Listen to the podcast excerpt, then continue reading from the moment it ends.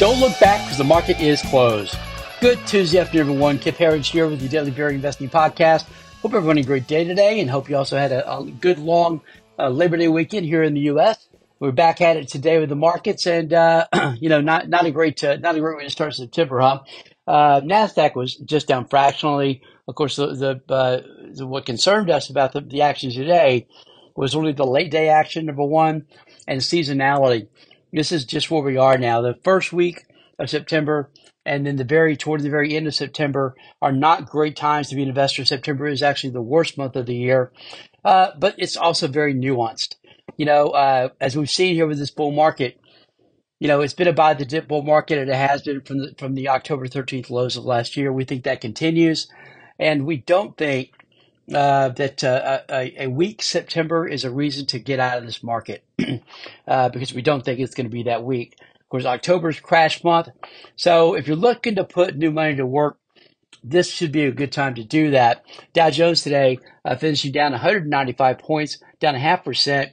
S&P 100 down 19 points today. That's four tenths of one percent.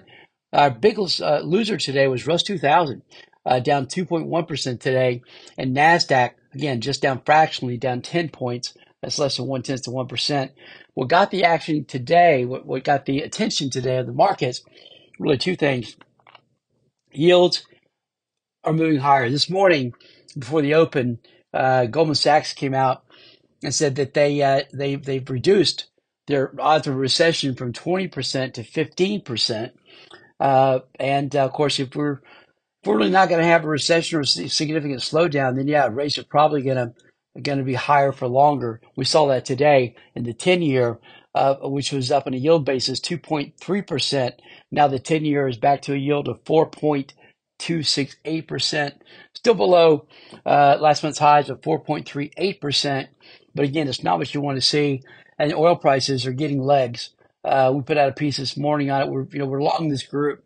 We think it's very investable here, and uh, uh, so you know if oil is going to do what we think it's going to do, which is going over hundred and probably not coming back below that, this will serve as a headwind uh, for the markets because of course oil goes in everything, uh, and yes, that that would appear to be inflationary.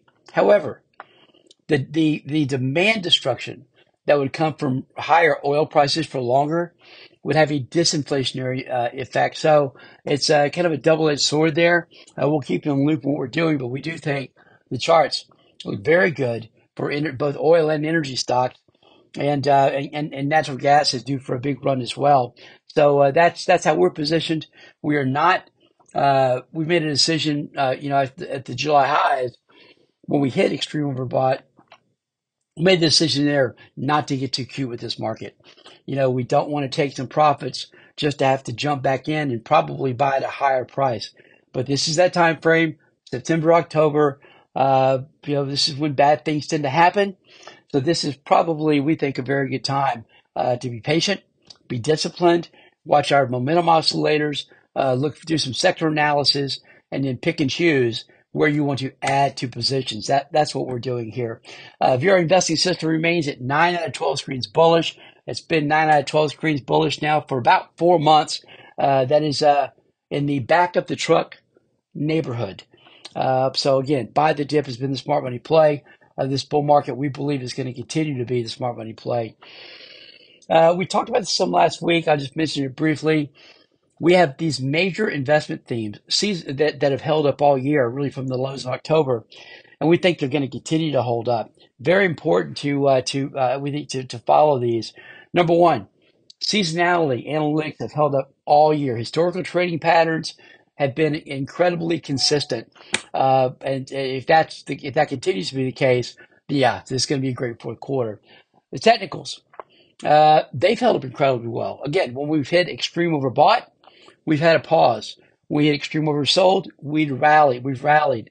And as of Friday's close, we are hitting heavily overbought on our broad markets uh, for uh, in our shortest term momentum oscillator, which is stochastics. This is again, it's probably a time to use some discipline, some patience, have your shopping list ready. If we get any significant weakness in September, October, we're gonna we're gonna be adding to and initiating new positions. Number next up, the semis. Again, this is so important. We shared a uh, a chart uh, of the of, of a relative strength chart of the semis to S&P 500 for our, our, our clients this morning. Just remarkable how how how how much the semis have led, and there's a trend line.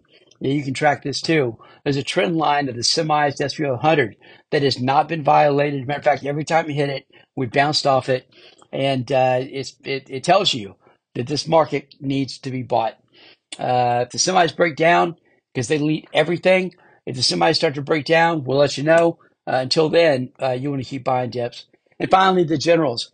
Uh, the generals have done their thing uh, from the lows. You know, when you have the Apples, Microsofts, Nvidias, and Teslas of the world that are ramping higher as they have from the lows, that's just a big, big tell. You don't have these kind of uh, outsized, really almost gargantuan moves from trillion dollar plus companies these don't happen in a vacuum. That tells you there's something else going on. Market's broadening. We like that very much. Again, we're going to use it- any weakness in the next two months as a as a buying opportunity. Let's take a look at the hood today. Uh, not good. These are these are not uh, not good readings here. Let's take a look first at the internals. Um, quick refresh. All right, so Nasdaq two to one negative advanced decline. That's not a good reading. Uh, however, volume on NASDAQ was slightly positive. That's a very good sign. NYSE was negative, uh, three and a half to one for advanced decline. Again, not a good reading.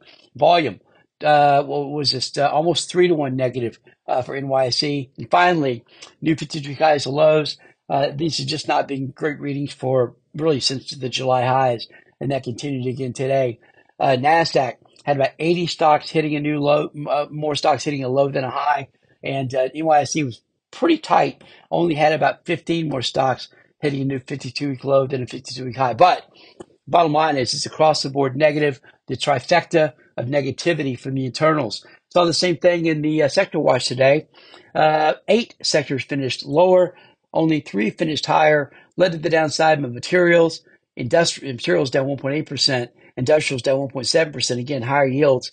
Uh, and uh, utilities, again, higher yields, down 1.5%. Energy today was our bright spot, up a half percent. Energy stocks, technology up four tenths to 1%. Communication services up four tenths to 1% as well. Uh, in our uh, commodity watch, uh, Tom McClellan had a really good piece out last night. He does uh, his his his seasonality his cycle analysis that he does is very, very good. And uh, he just put out a piece that we've now entered the most bullish 13 and a half months for gold. Uh, we didn't see it today, uh, but I we, we're in agreement with him. We're along this group. We're buying this group. Gold today was down $16 an ounce. That's 8 tenths of 1% at 1964 an ounce. Silver down 70 cents an ounce, down 2.8% today at 23.87. Copper today essentially flat 383 a pound. Crude oil, again, this is the story. We think oil's going a whole lot higher. Uh, it's uh, it's no accident that oil's going to go higher, folks, or and gas. Uh, that's what uh, the uh, enviro wackos. That's what they need. Obama said this in 2010, 2011. We featured it at the time, and Obama was caught on a hot mic, hot mic saying, "We really need oil to be about 125 dollars a barrel for solar and wind to make financial sense." In other words, without the subsidies and government uh, handouts, right? Uh, so, uh, Team Biden and Team Global uh, Climate Change, uh, they they want oil higher, and I think that's one of the reasons it's going to continue higher. The other reason is just supply and demand is completely out of whack. These envir- again, enviro wackos have been so uh, aggressive. You know, they're they basically are shutting banks down from doing financing in a lot of areas. Not so much in the U.S., but certainly globally. Uh, you can't raise money. It's hard to drill, right? Hard to drill and complete. And, um, you know, so uh, that's what's happening. Rig count is down to about 500 rigs in the U.S. Uh, that's about uh, 50, 50% lower uh, than the highs from just a few years ago, of course, under Trump. So that tells us a recipe for higher prices for commodity, for, for, for oil and gas. And we think there's a lot of money to be made here. Crude oil, up 1.4% today, up $1.17 a barrel at 86.72. And finally on the day, um, uh, Bitcoin uh, today, trading at 25,705, uh, down 185 on the day. All right, folks, always appreciate you listening. Hope you had a great day and even a better night. We'll see you back here again tomorrow after the close.